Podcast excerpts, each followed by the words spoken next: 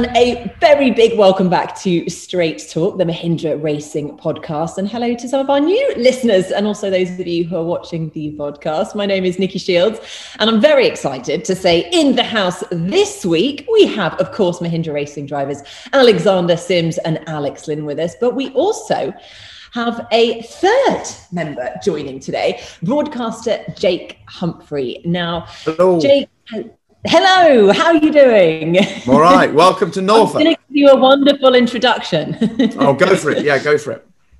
no, no, no, it's fine. We'll do that in a sec. Um, tell us, because actually you can see where we all are at the moment. Uh, normally we would all be together in the pit lane for our listeners. Yeah. Um, of course, we're actually not together. We are all remote. Uh, Jake, where are you in the world? You look like you've got a rather lovely backdrop there in ho- at home. I am at home. You're right. I'm at home. And I thought like putting myself in front of my bookshelf would make me look sort of smart and well read and all the other things. These boys haven't released their autobiographies yet, so I don't. I don't have those. Um, I'm at home. Uh, got a sort of a bit of a day off. My wife has just emerged from the gym. Harry, are you willing to come on camera and say hello? Ah, yeah. I thought she'd say no. She obviously likes how her hair's looking today. So yeah, come and say hello. So this is Harriet, Hello, Mrs. H. Hi, Harriet. Yeah. number Alexander, Looking good, Harriet. Goodwood and Nikki and, and Alex. Hey. So basically, the kids are at school, um, and we've we've both hanging out for the day. So you know what it's like as a parent. It's joyful, absolutely joyful. Well, we better make this podcast quick then, so you can go and enjoy your day off together. Uh, this is the fun part. um, and Alex, Alexander, how are you guys doing? Because, uh, well, how has the reaction been to the switch, which has gone global? I mean, I'm now at the Formula E paddock in Valencia, and everyone is asking me about the switch. What's the response been like for you guys? Yeah, it's been pretty positive. I mean, I think a lot of people were, um, yeah, surprised at the, the content and, and the fact that we, we went dancing and then gave the dancers the chance to drive race cars. And um, yeah, I think we've been really, really well received. Actually, I, think, like, should what- remind. Nope. Sorry, Alex. Sorry. No, I think just like what Simsy said, I think it's been it's been pretty cool. It's a cool experience. Um, and for those who have not seen it, The Switch has been um, this incredible series by Mahindra Racing and by the two drivers, Alex and Alexander. They put in a sterling effort at basically trading places with two incredible professional dancers. Um, and yes, it did result in Alex and Alexander doing a full on dance. So if you haven't seen it yet, I would urge you to go and Well watch done, it boys. an epic job. I've watched. Do you know what? I loved it, Nikki. There was a photo. There was a photo I saw. I think it was Alex, sort of standing with Karen, maybe, and they were both in the. And I was like, man, that guy needs to go on Strictly Come Dancing or something. He clearly, he was, he was enjoying. He was enjoying it. He was enjoying it. You could tell. You know me, Jake. Yeah, sometimes sometimes you have to um, go above and beyond the call of duty, Yeah. and um, you know these things have to happen. Absolutely. Formula E's very own Patrick Swayze, as Karen put it.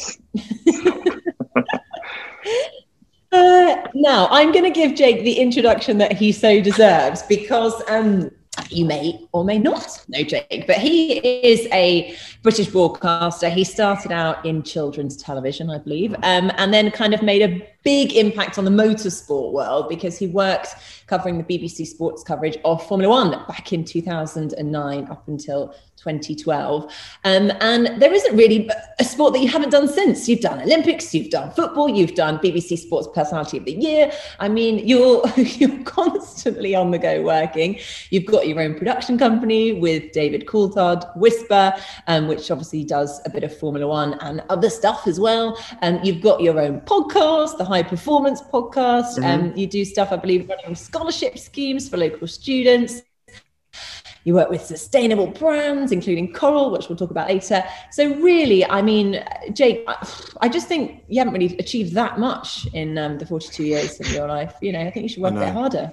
That's the reason to keep going. I'm waiting for the success to arrive. Someone told me once, just keep on. It's all about the process, not the outcome. So I'm I'm fully embedded in the process. I'm just waiting for the outcome at the moment. Yeah, and you've only written a couple of books as well. You know, yeah. come on. Oh yeah, that might be Been behind double. me. Yeah. inside Get that out. High performance. Really, I don't think it's worth buying. The high performance book will be will be worth purchasing. But no, do you know what, Nikki? I think part of the good and bad for me is that I get um I get easily bored. And so there's always like then what's the next project? What's the next thing? And I read a book recently, um, which I would recommend to anyone listening and watching this. Um, I don't know whether Alex or Alexander's had a read of it, or even you have called the 5 a.m. Club. Do you know it? Uh, I have. I've heard it's of a it. book that my husband has read. read. Right. I haven't. And, it, and in it, it talks about true success is getting down to like the absolute granular detail in life. And I think maybe that's something I need to think about for for the next couple of years, rather than just everything, everything, everything. Really getting to the granular detail of the things that I am working on until they're sort of fully exploited. But man, if life's not about experiences, what is it about? Very true. Very true. Um, I think that's why we're all so lucky to work in an industry that we all love so much that doesn't really feel like you ever have to go to work. well, I'm yet to feel like I have to go to work anyway. Um, but how did you? Because obviously we're, you know, we'll, we'll sort of focus on the motorsport side. I mean, you do work in a lot of other sports as well, but that first gig, the Formula One gig, I mean, that's 2009. So you were what, 30 or something? Um, Yeah, I would have been maybe 29 when I got the job. Yeah. I mean, that's a huge, uh, particularly, you know, moving into the world of Formula One where the fans are passionate, the fans are unforgiving. You cannot Yeah, yeah. get anything wrong because Twitter will tell you about it. The fans will write to you. Yeah, yeah. So And it's a huge responsibility, particularly, you know, live BBC. How did you find that? I um I found the initial moment quite difficult because I went for so I was working on Children's BBC at the time. You're totally right, Nikki, and I was asked to go for a meeting with the new head of Formula One, and they basically asked me some questions about Formula One. I then had to write a side of A4 about how I would see the coverage going, which is interesting when I look back at it now because it spoke about hiring David Coulthard and Eddie Jordan, which we did. We spoke about doing this red button F1 forum, which is something that we did, and it was really successful. And getting in the pit lane rather than just standing on the outside in the paddock and things. I was really keen for us to get into the garages, and at that time, no broadcasters were doing that. So I wrote that sort of document for them. Didn't really think the job would be mine because I'd had a meeting about a year before with someone at BBC Sports who'd said to me that they don't employ people like me, by which she meant kids TV presenter who didn't go to university and didn't have any journalistic qualifications and hadn't competed at any level in sport. So I was kind of breaking the mold in some ways. And then they said to me, right, we're going to offer you the job, which was the most amazing thing. And I, the only person I told was Harriet, who I obviously introduced you to at the beginning of this. And that was great until the actual day when they announced the new Formula One team. And Harriet called me in tears. And this is like half an hour after the announcement was made. I said, what, What's the problem? And she said, I've been on the internet and, and everyone thinks you're going to be useless and she'd actually gone onto a, the BBC Sport website where they had a forum at the time, and on the Formula One forum there was a whole list of people saying, "Why have you given this job to a to a kids TV presenter? What does this guy know about Formula One? Where has he come from?" Um, so then you just have to hold your nerve, I guess, and believe that the way you're going to do it, which for me was about trying to get fans as close to the heart of Formula One as possible, was the right way to do it. But at this, I suppose I remember, I do vividly remember standing in the pit lane in Australia in 2009 March and the you know the chain that famous chain theme tune down my earpieces. Mm-hmm. And I kind of knew that at that moment everyone was going to make their decision about whether this guy from kids TV was going to be good or bad for the sport. And you probably were going to get 30 seconds to convince not just the audience at home but also my boss and the BBC had given me a one year contract so it wasn't like if it went badly I might get a second season to prove that things were going to be okay so it was kind of like all on black basically and let's see if if they spin the wheel and it comes up. Mm. So it was nerve wracking. But then at the end of the season, I got a letter from a lady saying, I just want to say I was in the garage with you in Brazil when Jenson Button won the world championship, and I've never seen or heard anything like that in my life. It's the most remarkable thing to be that close to a world champion winning the Formula One world title. And then she signed off by saying, So thanks very much for taking me from my living room here in Bristol to the Formula One garage. And that was the letter for me that summed up everything we wanted to do with that, that coverage and why I think it sort of impacted people in the way that it did because we did take them, you know, from their sofas into the pit lane, and that was always the aim. It's like the guys that get to drive these amazing Formula E cars, like they know how unbelievable their life and their job is. You get to stand in the pit lane and present it. You know it's amazing. So we've got to take people at home into that pit lane, into that car, into that garage, into that world because it's fascinating and, and people deserve to be there. And it's amazing because you were doing that at a time where we didn't have things like YouTube and Yeah. Instagram. Yeah, You yeah, know, yeah. Like drivers weren't allowed to use their, well, they didn't exist, you know, to have their Instagram account to show that behind the scenes. So you were literally the only eyes and ears on the ground Yeah. at those races. The only way you were understanding what was going on was through you guys. Whereas I Yeah, think yeah. obviously there are so many different platforms and and that should be interesting to get um Alex and Alexander's view on this because you know there is this responsibility now as a driver. You're not just here as a driver. You're not just here to turn up to get in the car and perform on track. You're also you have all these media commitments and i don't know what your view is whether you find them a faff a pain in the backside particularly when i'm shoving a microphone in your face but you've also got to do a lot on social media in between the races as when you're at a race event as well you've got a million things sort of on your mind um alexander how do you find it is it is it something that you've become accustomed to doing now or is it just one of those things that you really don't want to have to think about Uh, to be honest, over the years, I think um, as social media has changed, and yeah, we get to understand what's what's needed of us. Um, it's it's become pretty pretty okay. You know, I'm, I'm more than happy to to take the time during the day to to speak to whoever needs an interview or whatever. Um, the part I struggle with, honestly, is sort of in between the races when I'm with my family at home. Yeah. I, I, I keep myself separate. You know, I, I, I try to switch off from social media. I don't um, want to to mix the two really. When I'm at home, I turn back into being a husband and a dad, and um, and yeah, then trying to balance it when you do get requests to to try and sort of go back into work mode for Hmm. an hour or two during a day off um, is is uh, something that I, again I've learned to deal with, but still I try to give my family the the time that they deserve as well.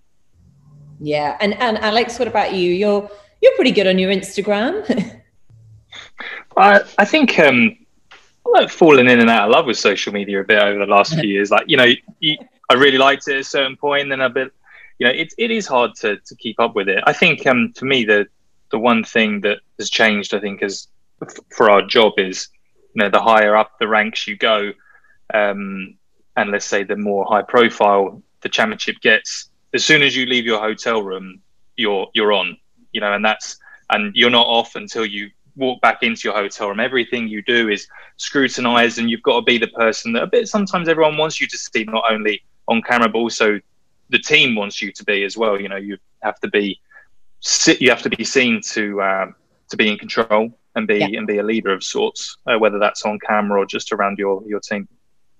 you know particularly as well if you look at the kind of the drive to survive model you know it's all the behind the scenes stuff off camera stuff that everyone loves um, but obviously having a camera crew following you the whole time is tough. And i know formula e are, are doing a sort of similar thing at the moment. They've got behind the scenes cameras. And there was a moment i think in the last race where i suddenly realized that they were following me and capturing me. And i was like oh god what have i just been doing? And you suddenly realize you know i've been stressing about one thing like trying to get in to see a driver and being annoyed that i couldn't do that. And you're thinking oh god all of that's been caught on camera. Oh dear i wonder how that's going to come across.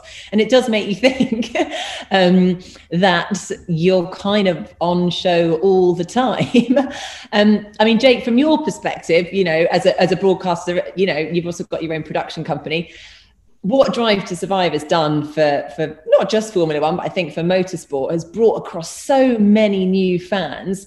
Um, what what's your thoughts on it all? Did you binge watch it?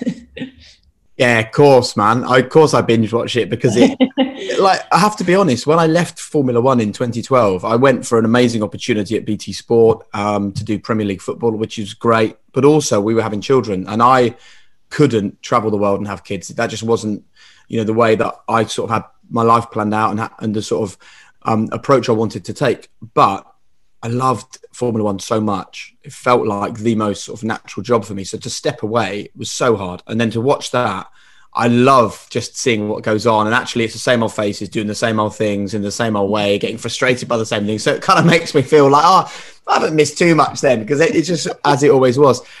It's really interesting, Drive to Survive, because and social media from a broadcaster's perspective. Because if you look at Formula E, Premier League football, Formula One, um, rugby, cricket, these broadcasters are paying like millions and millions of pounds to deliver that content to people at home then the really juicy stuff is either on the driver's Instagram, on the team social media mm-hmm. account, mm-hmm. on Drive to Survive. Where does that leave broadcasters in the future? Where does that where does it leave that sort of content? That is the really interesting conversation that I think you know we need to be having in in the in the, the short term because it will impact the long term. And in terms of the social media thing, I mean, I'm a bit older than all of you, so I I remember getting onto Twitter the very first day that they sort of launched it when I was doing Formula One.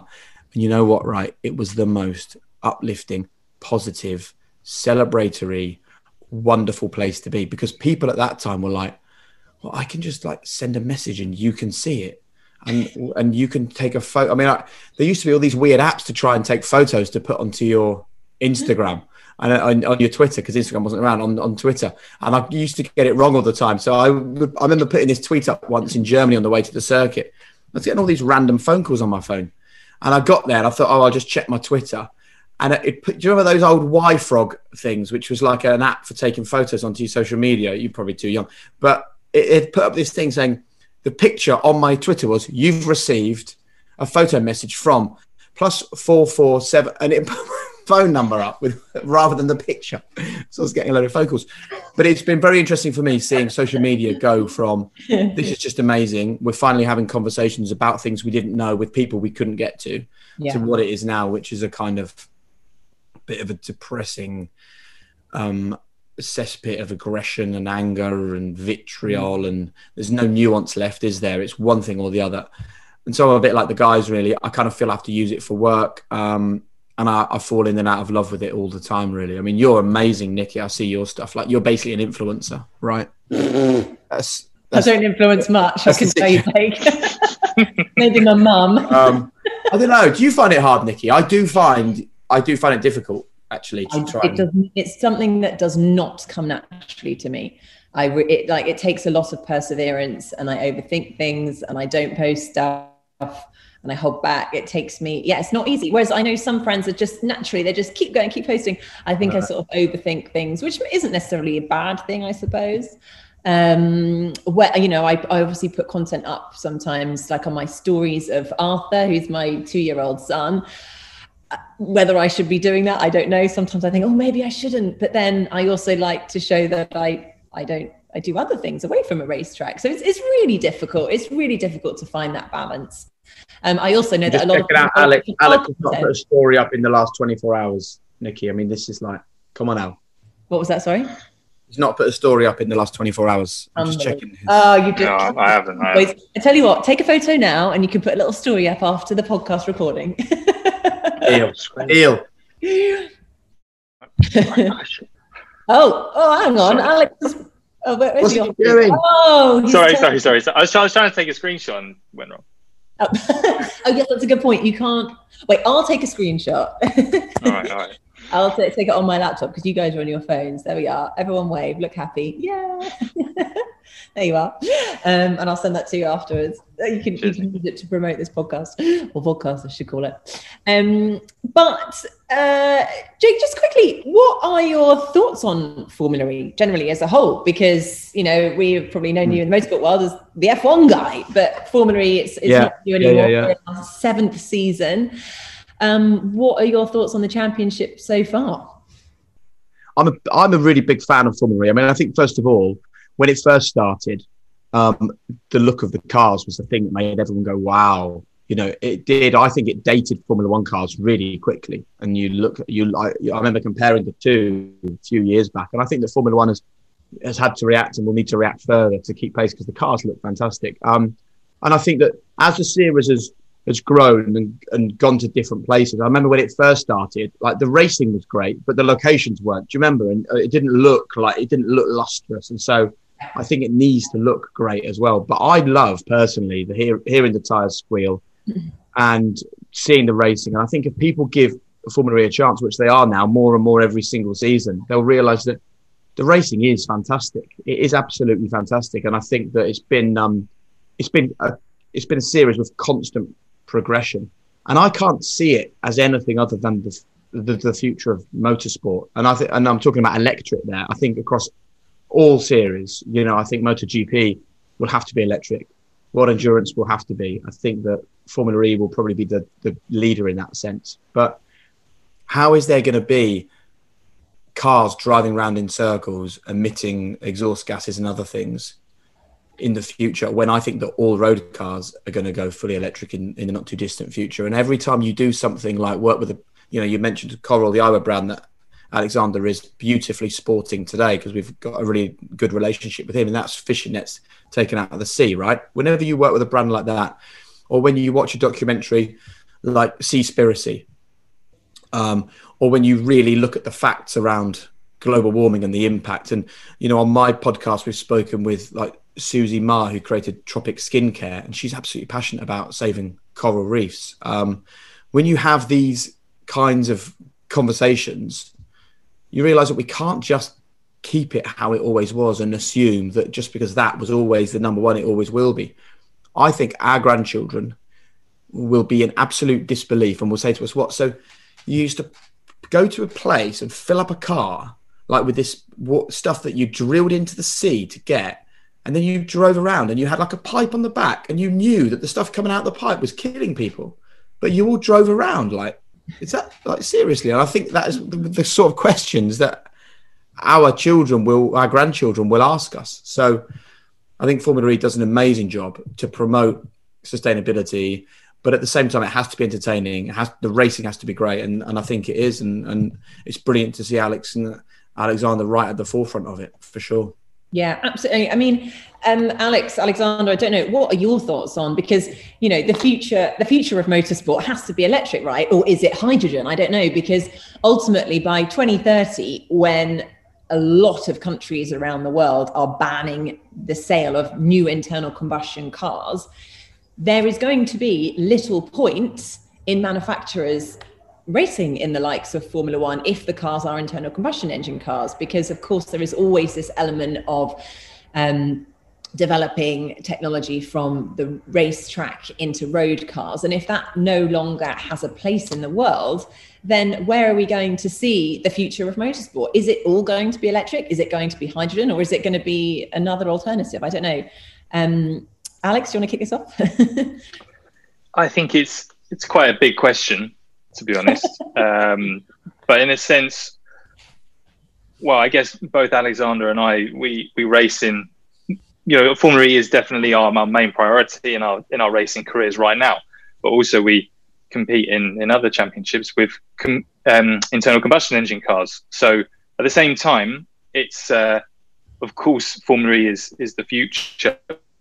But I think I'm going to sit here and say I know what the future is because all the time um, new biofuels are being made, and you know all of these um, different variants are coming to the fore to make everything cleaner and more environmentally friendly. So from that side, it would be, I think, from my side, too much to say what is going to happen. Although what I can say is Formula E is very cool and exciting and promotes the right message. Um, and that message might not necessarily be that electric is 100% the way it's going to go, but it, what it is promoting is being sustainable is also cool. It's sexy. It's exciting. It's all of those things. And I think that that is one thing as a driver I feel proud to be promoting that. That this is still really cool. But that's so interesting that you say it's like cool and sexy now. It is now. Um, mm-hmm. It wasn't seven years ago when Formula E started. You know, electric cars had a bad reputation the road electric cars that were out there were pretty slow they were pretty unattractive. Um, you know you mentioned the word sustainable and no one really listened whereas now yeah being sustainable is cool. And actually um, Alexander, that kind of ties in quite nicely with what Jake just mentioned, the eyewear um, company Coral that you're, well, Alexander, you're an ambassador for, and um, Jake, you also have a partnership with, I believe. Um, tell us a little bit more about the eyewear um, brand Coral and, and how you got involved and and uh, yeah, and how the glasses are all made. Um, well, yeah, I mean, Coral. Uh, sorry, do you want me to answer or Jake? Sorry. Yeah, yeah, yeah, mean, yeah. Alexander, yeah, you go for it. Um, I mean, Jake's probably got more of a backstory to it. Um, but uh, from my, I'm from just my point, checking. I'm just Yeah, I checking know, I know, I'm that on the you, spot here, you have the knowledge. Uh, yeah, yeah, yeah. I'm making sure that this is a genuine partnership right now. No pressure.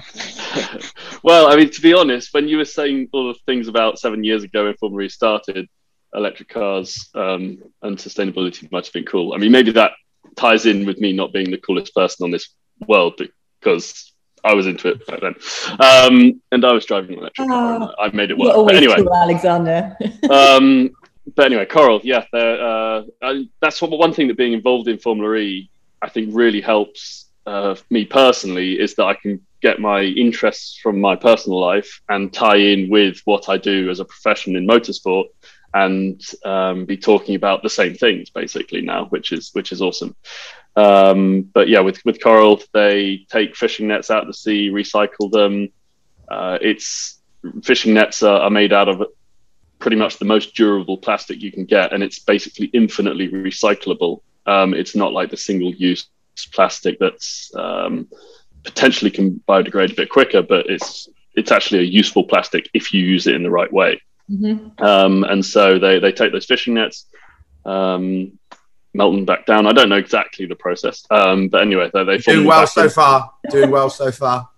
back into uh, back into uh, sunglasses and, and yeah, uh, eyeglasses as well. Um, and bizarrely, which I yeah found quite shocking, before Coral, there's not a single eyewear manufacturer on the market that uses recycled materials. You know, every other Crazy. eyeglasses uh, manufacturer out there is using virgin plastics and adding to the problem of, of plastic pollution and not not helping to to rectify it. So um, yeah, when we were made aware of Coral, uh, once Jake had um, done his thing to, to help George and the team get off the ground and uh, get going, then it seemed like the perfect partnership for, for me to be involved with. Now that I wear glasses day in day out. Um, so, I mean, and they're brilliant glasses. I have tried and tested them. I'm actually just uh, waiting for my pair in the post. Otherwise, I would be wearing them right now. um, so, Jake, how did you first find out about Coral? How did you kind of get involved? And um, yeah, what drew you in? It's a combination, really, of things. Like, I would say that only really in the last four or five years have I really started to understand that we have to make changes if this planet is going to survive. I mean, that's basically what we're talking about here the survival of the planet. So, um, there is nothing bigger, quite simply. But I also understand that people don't want to be told you can't do stuff and you need to change your life and life needs to be less fun and less exciting and less good looking and less forward thinking. It doesn't. It's just little changes. So I I ordered these. I mean, I, this is no brand I'm involved in, but I ordered these the other day. Um, chewing gum with no with no plastic in. So you chew chewing gum, you chuck it out your car window, and thousands of years later, that bit of plastic is still sitting there. So this is sugar-free, plastic-free chewing gum. So that's an example of you can still chew gum, Okay. but you don't have to chuck plastic all over the place. Yeah. Coral eyewear is a bit like Formula E, where we're not saying, "Oh yeah, you want to wear um, recycled, environmentally friendly eyewear." Well, you're, gonna, you're not going to look great, but you can do it if you want. We we basically want to say that you can look as good, if not better, than any other sunglasses or eyewear brand, and you can help the planet at the same time. So they're as as Alex Zander perfectly put, they're, they're fishing nets taken out of the sea. There's plastic taken out of landfill, turned into eyewear, but then they're d- designer eyewear, handmade in a beautiful little factory in Italy, flown back over here to the UK. All of the carbon from all of that work is offset, and then the case is recycled. The cloth is recycled. When you order them and they're delivered to your house, they come in a recycled cardboard tube, and all of the delivery is offset against carbon as well. So the actual process is completely carbon neutral. Mm-hmm. Plus, we've taken the plastic out of the landfill and out of the ocean, and mm-hmm. so they're planet positive, and then they can be infinitely recycled. And I think it's it's important that we do our bit because people pick up on weird stuff like straws. Do you remember when no one wanted to use straws Yeah, and you went in pubs and like, no, no, no, we're not selling straws. No straws in here. You go. Mm-hmm. Straws make up 0.03% of the plastic in the ocean. Discarded fishing nets make up half the plastic and the waste sitting in the ocean. Hmm. So it's about focusing our attention in the right places. And that's exactly what Coral Eyewear are doing. And I think they're absolutely fantastic. And I love them. And we're so pleased to be partnering with Alexander and with Mahindra to try and spread the message that you can care about the environment and you can still look good. Yeah. Well, you can look as good as you can. Well, exactly. Yeah, you. Yeah. Okay. I don't look great in them, but That's not personal. Uh, that's not directed at you, Jake. You look great. she's having a go at us there, Alexander. Did you just spot that? Yeah, I'm uh, just gonna change What- tack. Have Always you got- a fabulous Are too. um, have you you chosen a colour you're getting delivered, Nikki? Have you got Uh, some coming? I do have some coming. Is that but- better, Nikki? Sorry. Hey, oh, now we're talking. He's got the shades You No, I on. might. You look like a you look Well, like a DJ, mate, with those glasses um, on, the glasses and the Alexander's just headphones. on- he's just put on a pretty cool pair of they're kind of pink reflective lenses there. Very snazzy. Brilliant. Mahindra colours on brand. Hey, uh, of course. Got some new um some new colours. They're called bright, so they're they're good for the summer. Oh, wicked. Yeah, Jake's now There's another DJ. that bright I can carry off pink, specs. and there's a blue pair. Look, I think these are lovely, mum. Very They're a bit, cool. they're, I they're it. about, perhaps a bit small for I can face. just see you now with a little sort of set of decks in front of you. You know, getting Yeah. the shoes going. And if you and if you got kids, right? By the way, I was gonna say, yeah, they're brilliant, Wow. aren't they? That's amazing. So the arms shit. of the sunglasses completely bend. They don't break. That's amazing. Just the type of plastic that's yeah. It's fantastic. Really, really okay. able well, to go into different forms. sold. No longer glasses that are going to break or reshape or whatever. bend So- them as much as you like.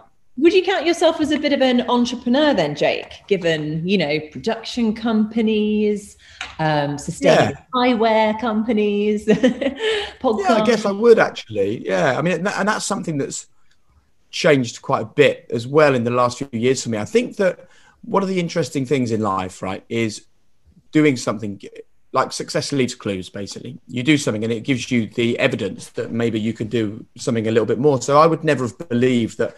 I just sort of saw myself as the guy that presented TV programs. If someone had said to me, "Yeah, but," you can run the company that makes these programs. I wouldn't have believed it. But then you do it and you realize that there is no secret. Like when I first got into Formula One, I would say to people like Alex and Alexander and, and Dilbagh and all the other investors and owners and team bosses and billionaires and team principals, like, how do you get here?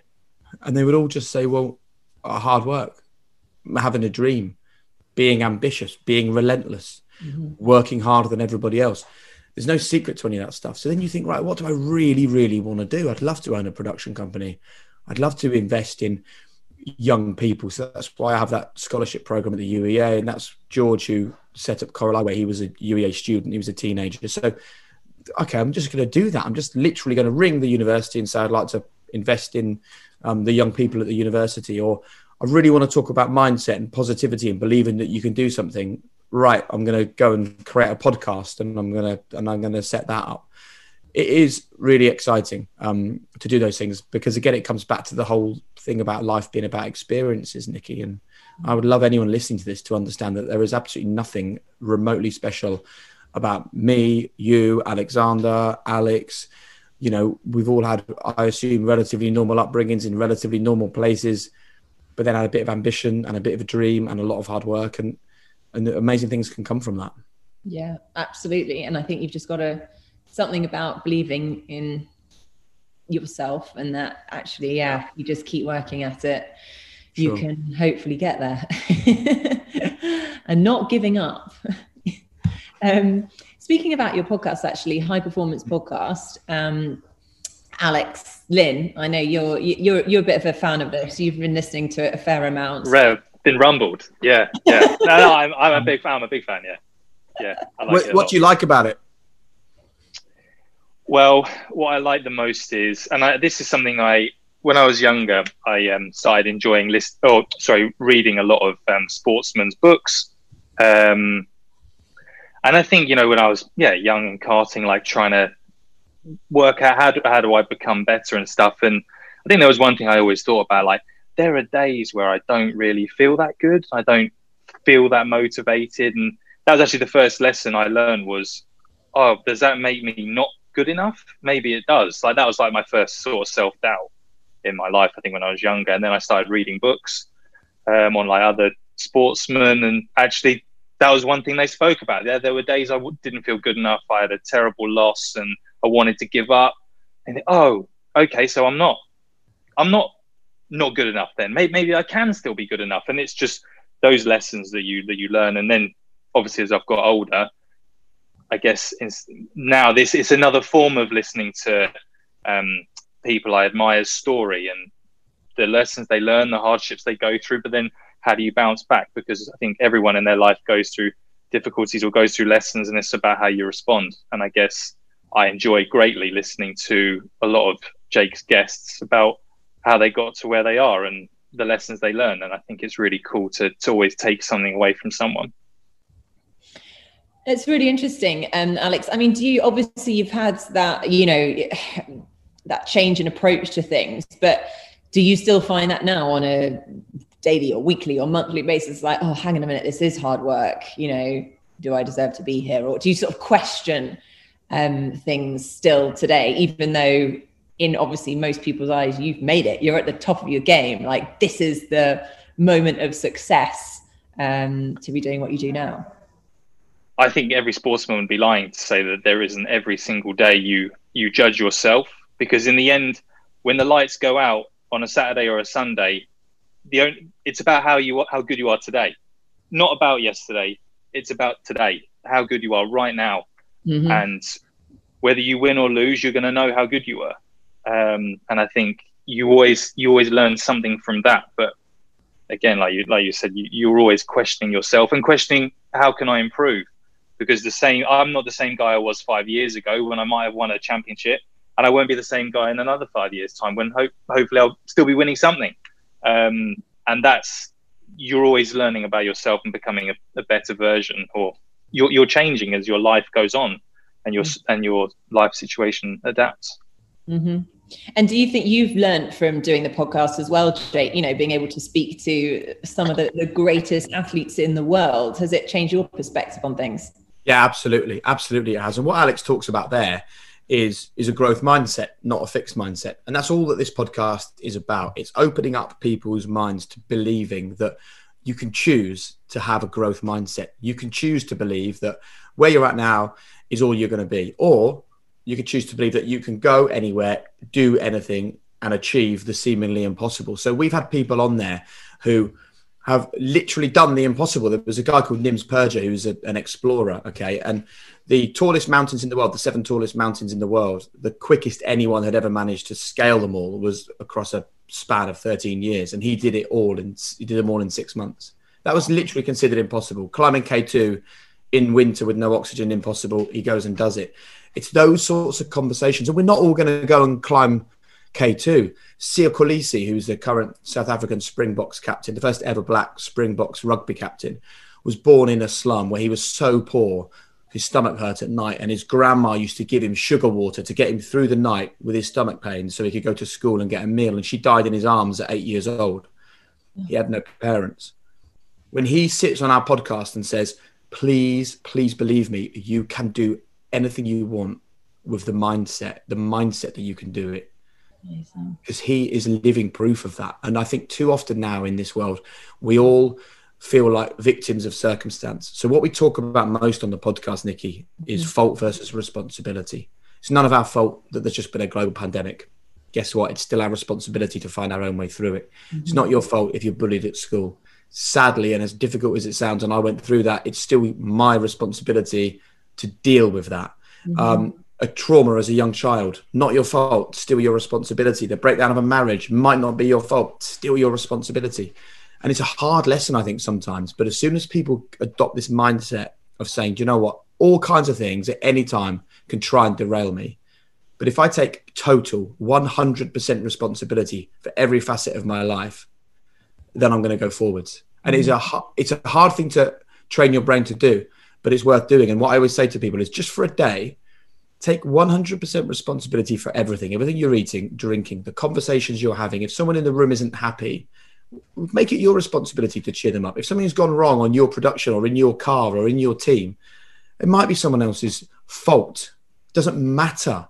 It's your responsibility because looking for blame removes the learning from that situation. And and I think I went into this podcast wanting to hear stories of struggle and strife and hardship and failing and clawing and challenging yourself because I thought that that was that was what it was about. And then we had a conversation with Jonny Wilkinson, which, if anyone's not heard the podcast before, that's probably a good place to start. It's a bit of a sort of mind bender because it goes yeah. off in all sorts of amazing tangents. But he talks about the struggling and the striving and the and the difficult stuff is actually just giving you more of that stuff. That's not a good, healthy place to be. So my mindset now from doing the podcast is um, absolute, total, complete commitment to the cause, being consistent in your commitment, but most of all being happy. Um, and that is that still remains the number one most important element of a high performance life. Enjoying what you're doing, because if you don't enjoy the process, um, the outcome is is never as good as you think it's going to be. So you've got to enjoy the journey. Like when these guys are crowned Formula world champions in the next couple of years, it won't feel as good as they think it's going to feel right now. That is just the reality. And then they may well have already experienced it where they've lifted trophies and thought, right, that that's all it felt like. So that's why we all have to enjoy the process all the time. It's so true. You've got to enjoy the here and the now and not what the future is because you're never yeah. in the future. You're only in the here and now. Um, that's amazing, Jake. Well, for anyone that's listening or watching that hasn't um, downloaded the podcast before, um, I'm sure it's available on all uh, applications. yeah. Performance podcast. Start with the Jonny Wilkinson one and go from there. And um, guys, we've kind of run out of time, but I got some quick fire questions, so you're going to have to actually be quick with these. Um, so we're going to do one question and then all of you answer at a time. Uh, so first question, um, and just I'm going to do it this way because it's the way you're appearing on my screen. We'll go Jake, Alexander, then Alex. Um, Jake, kick off. What are your three non-negotiable behaviours? Relentlessness, appreciation of those around you, positivity. Alexander. Um, honesty, um, determination, and respectfulness. Alex? I'd go with.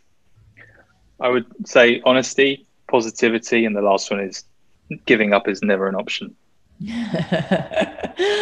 um, is legacy important to you, Jake? I think it is. I think legacy is important to me in terms of the way my children will look back on what dad did for them and and gave them. I think um, otherwise you're Hamilton is a brilliant West End play and they talk about legacy is planting seeds in the garden you never get to see them grow. So it's not really important to me legacy, but I'd like to think it might be important to my kids. Alexander. Um, similar, actually. It's not something that I think about every day in terms of trying to create a legacy, but um, inevitably the actions you uh, carry out today is uh, what you're going to be remembered by. So, um, so yeah, I don't have much better things to say. Sorry, Alex. Yeah, I only want to be remembered, hopefully, for the person I was and the the character I show in, uh, in difficult moments and in good moments. That's uh, that's all I would love to be remembered by.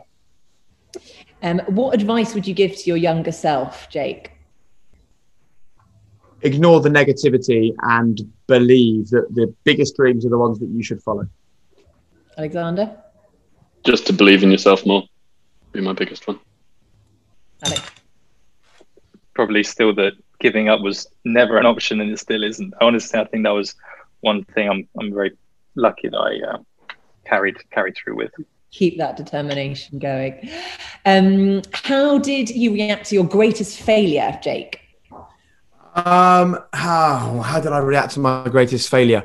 Um, at the time, badly, but also making sure that I learned from it. What was it? I think there's probably quite a few. Harry, what would you say is my greatest failure?